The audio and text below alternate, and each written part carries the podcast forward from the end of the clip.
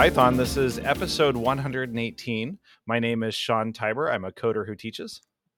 And my name's Kelly Schuster Paredes, and I'm a teacher who codes. And so we're switching it up old. a little bit this week. and I mean, a teacher who codes a lot. A lot. Switching So it we- up. Yeah, we're going to try something a little bit different. This is going to be a short episode, a quick stream. Um, we are hopefully we'll have a, a few people join us, but honestly, we're just going to try to pop through a quick topic and make it a regular thing. So every Wednesday night, our time, we're going to put together a brief um, bite-sized tip for our listeners that helps them teach or learn a little bit better. So we'll see how this goes. There's no wins of the week. There's no uh, witty banter between us. We're just going to jump right into uh, talking about teaching and talking about a one bite-sized topic. I, I'm. This is a good challenge for you. You will see. We'll see how it goes. Um, let me see if I can present. Oh, I can't present unless I share the entire screen, and I have a very big screen going right now. Um, let's just try this, and and Kelly, I'm gonna um, find another way to share screens later. But um, basically, what I wanted to talk today about was automated testing. Um, I've been doing a lot of this at um, at work. I've been doing a lot, writing a lot of tests, and I realized how valuable this is for teachers to be able to, um, you know, grade things faster and see if students really got um, the point of the assignment. But it also occurred to me that this is really valuable for the learners themselves because they can see if they got it right. Um, and they can iterate and go through that like loop of learning really, really fast because they can try something, check to see if it works, try something, check to see if it works. And it should make it a lot easier than, you know, guessing that you got it right and sending it into the teacher only to find out a week or two later whether it actually works. Yeah, and doesn't it help you understand like your code better and helps you catch coding errors a little bit faster as well? Sure, for for a professional software developer, like it, they're great, right? So when you're writing code for production use or or something you have to make sure is right, tests are a really important part of that development process because you can verify that everything is working the way it's supposed to. And when you change your code, if it fails some of the tests that you've written, you know exactly where to go look and, and what to test. So it's useful on the coding side, but it's also really valuable on the teaching side. Very cool. Okay, right, show so- us. okay so i'm going to try to use my words to paint a picture here okay? Um kelly you have described yourself as being really really good at teaching the basics right?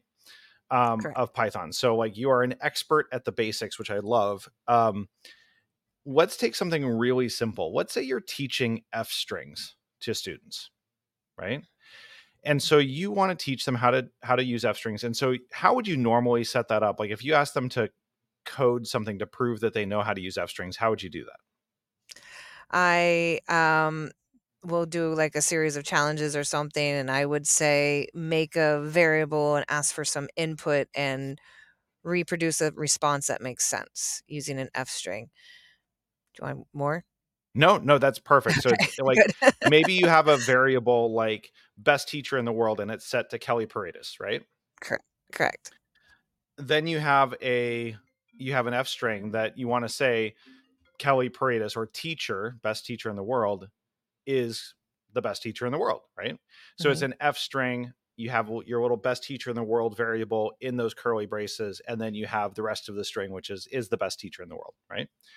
Now if you're testing that or if you're looking at that manually what you're doing as the teacher to assess whether they got it is you're looking to see did they use the variable did they write the sentence out did they use an f string to do that right and Mhm. and does it does it output the proper sentence at the end right with the variable Mhm. that you chose okay so they're in uh, replit for education they have this feature it's they call it input output testing right so if i have input going in i'm going to test the output and see if it matches what i expect right so when you're talking about automated testing it's really what is the expected value or what is the expected output so if they're running this code you expect to see it print kelly uh, paredes is the best teacher in the world right so what you do is you create a test for that and say is the output of this program when you run it Kelly Paredes is the best teacher in the world. You check to see if the output of the program matches an expected string that you've already created. If it does, then the test passes, right? If it doesn't match, not only can you say, hey, that failed, but you can tell them exactly what failed. Like it's supposed to say Kelly Paredes is the best teacher in the world, but what you wrote was Kelly Paredes is awful and I don't want to learn from her ever again, right? they failed or anyways. Maybe, or maybe they they put an exclamation point on it when you, all you wanted was a period, right? So you can check individual characters to make sure that it matches correctly, right? It'll show you the mm-hmm. difference. Um, so when you write this as a test, and you can write this in uh, in Replit with their input output testing, you create a little instruction at the end and it's just a match, right? Um, I have it here on my screen and the test is this, you know, here's the test name. It's string formatting. Uh, it has an input box so you can put your standard in, right? And it has an expected output where you can type the string that you want, right? And then you choose the type of uh, test that it's going to be. And so this is a match test. We want to make sure that it matches the value that is expected. And that would be good in the case, for example, if we were doing the password and username kind of example. It, you want it to match exactly because it's very important to have the username and the password. And that's something that, you know, a lot of people can relate to because that's in everything you do, right? Right. Right. So okay. you could have this test of, you know, maybe I have the input of Kelly Paredes, and then the output could be Kelly Paredes is the best teacher in the world, right? So you could use the input variables and seed it with the, the input that you want, and then check to see if their program produces the correct output. Okay. And we'll come back to that in a minute. It's a, kind of an important idea. So, what this allows the student to do in Replit and in other programs that implement this is that when they go to te- like create the assignment or complete the assignment, they run their their uh, program and it tells them right there at that moment your test passed or your test pa- failed. Right? Mm-hmm. they know right then whether they need to fix it or not right? And then when you as the teacher come back and look at this you can see all of your assignments all of these assignments passed and all of these uh, other assignments did not pass and why right so you can see their code you can see what the test was but the other thing that I like about this from a teaching perspective is it causes you as the teacher to think, what do I really expect them to be able to do? What's the outcome of this experience, right? Um, in this case, it's like I want them to be able to use F strings. I want them to know how it's going to work, right? So you are thinking more about the outcome of the exercise and less about the rote repetition of, you know, just just practice 15 different F strings. You're really thinking about like what do I really want them to be able to do and perform at the at the completion of this uh, assignment. And that's huge. That's like your standards, right? So, you know, I want them to complete conditional statements. I want them to build a function. I want them to do X, Y, and Z. I don't really care, maybe, about that content or whatever they put in with the sentence. I'm just checking for that concept completion. Right. It's a lot and of so data.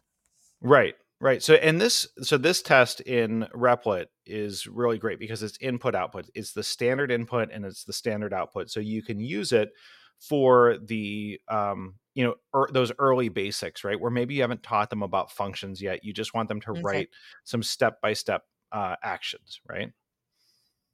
Now, there was a point when we were teaching where you like we're sitting there in class one day and I was teaching functions and you're like, I get it. Like, oh my, like I, I finally get it. Like I understand, right? Once they have that moment or once you get them there with functions, then what you can do, it's kind of like a level up in your ability to teach this.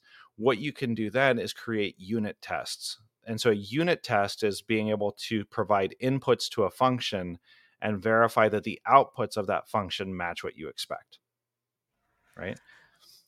And this is in specifically in Replit. There's some more mm-hmm. sophisticated mm-hmm. things you can do when you're doing software development, but in Replit, this lets you see did they call this? Uh, you can call their function and see if it matches the output that you expected, right?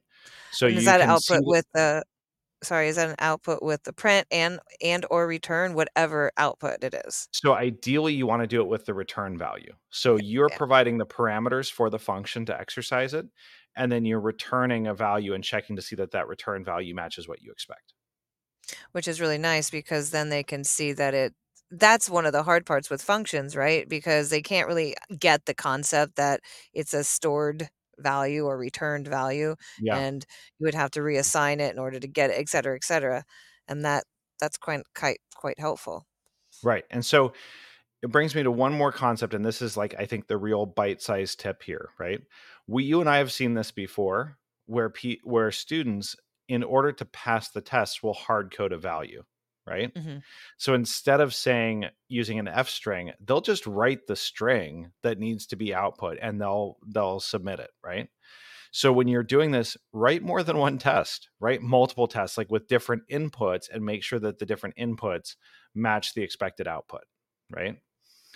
At least if they're going to hard code some values in there, make them work for it. Like put in an if else statement, right? Um the, you know, and and I'm sure a lot of the people that are familiar with tests know that you can create synthetic inputs and know what the output will be. So you can generate your own input and calculate what the output should be, and then check that it does that. But for this, keep it simple. Do two or three different inputs that they have to um, handle, and the corresponding outputs to verify that they're not just hard coding the string in there to to output it or to return it back from their function. It's Very good. And you still have 3 more minutes. What else to share? I mean, so the the great thing about this is that like you also start to get students thinking about what is the purpose of my mm. code, right? It's not to not necessarily to do whatever I want, but it's to serve a specific purpose, right? So I like my code is not just a bunch of spaghetti mess, right? That sort of works. It's organized, it's logical, it's something that's easily tested, right? That's the other thing that you want to consider as a teacher here is what are you really assessing, right? What do you Mhm. want them to practice? What are you having them demonstrate in terms of their knowledge? So make sure that when you're designing these exercises and you're designing the tests that go with them, that they make sense from a learning pedagogical or andragogical output perspective. Like what is the desired outcome? It's not the ability to pass the tests. It's to learn something to demonstrate the knowledge and the application of that knowledge in a coding environment. Um, you know, if it if all it was was just to pass the test, like we could probably teach ChatGPT to do that. So try to think about tests that are are purposeful, right? That they're relevant and that they ca- cause students to think a little bit about what the true um, code that they have to write will be. So it's not just a something they can put into ChatGPT and say, "Hey, write me the code for this," and you know, and I'll I'm off and running. Right? That's they really probably good. can still do that, but at least this way, they have to think about how to articulate that to ChatGPT to get the right output as code.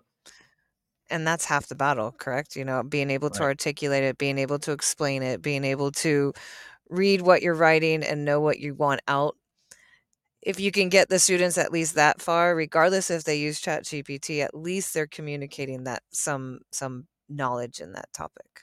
That Exactly. was good. Exactly. Uh, So there's my little good. I'm bite-sized tip is use write some tests, use some tests. Um, I know that, for example, Replit has uh, built-in automated testing, right? Uh, the the Python, um, sorry, the code challenges from the PyBites group has built-in Mhm. testing with it. You can even write your own, um, and there are other testing frameworks where you could take in you know program files from the student and run it through your test battery. Um, so it's not something that's specific to any given platform. Um, and also, it will probably cause you to write better code yourself. Yeah, and that's that's half the half the fun is getting to be a better coder so that you can become a better teacher. Right? Exactly. Exactly. Well done. 14 Alright. minutes. We did it. Look at that. High five. Here's our here's our our Wednesday uh, teaching tip.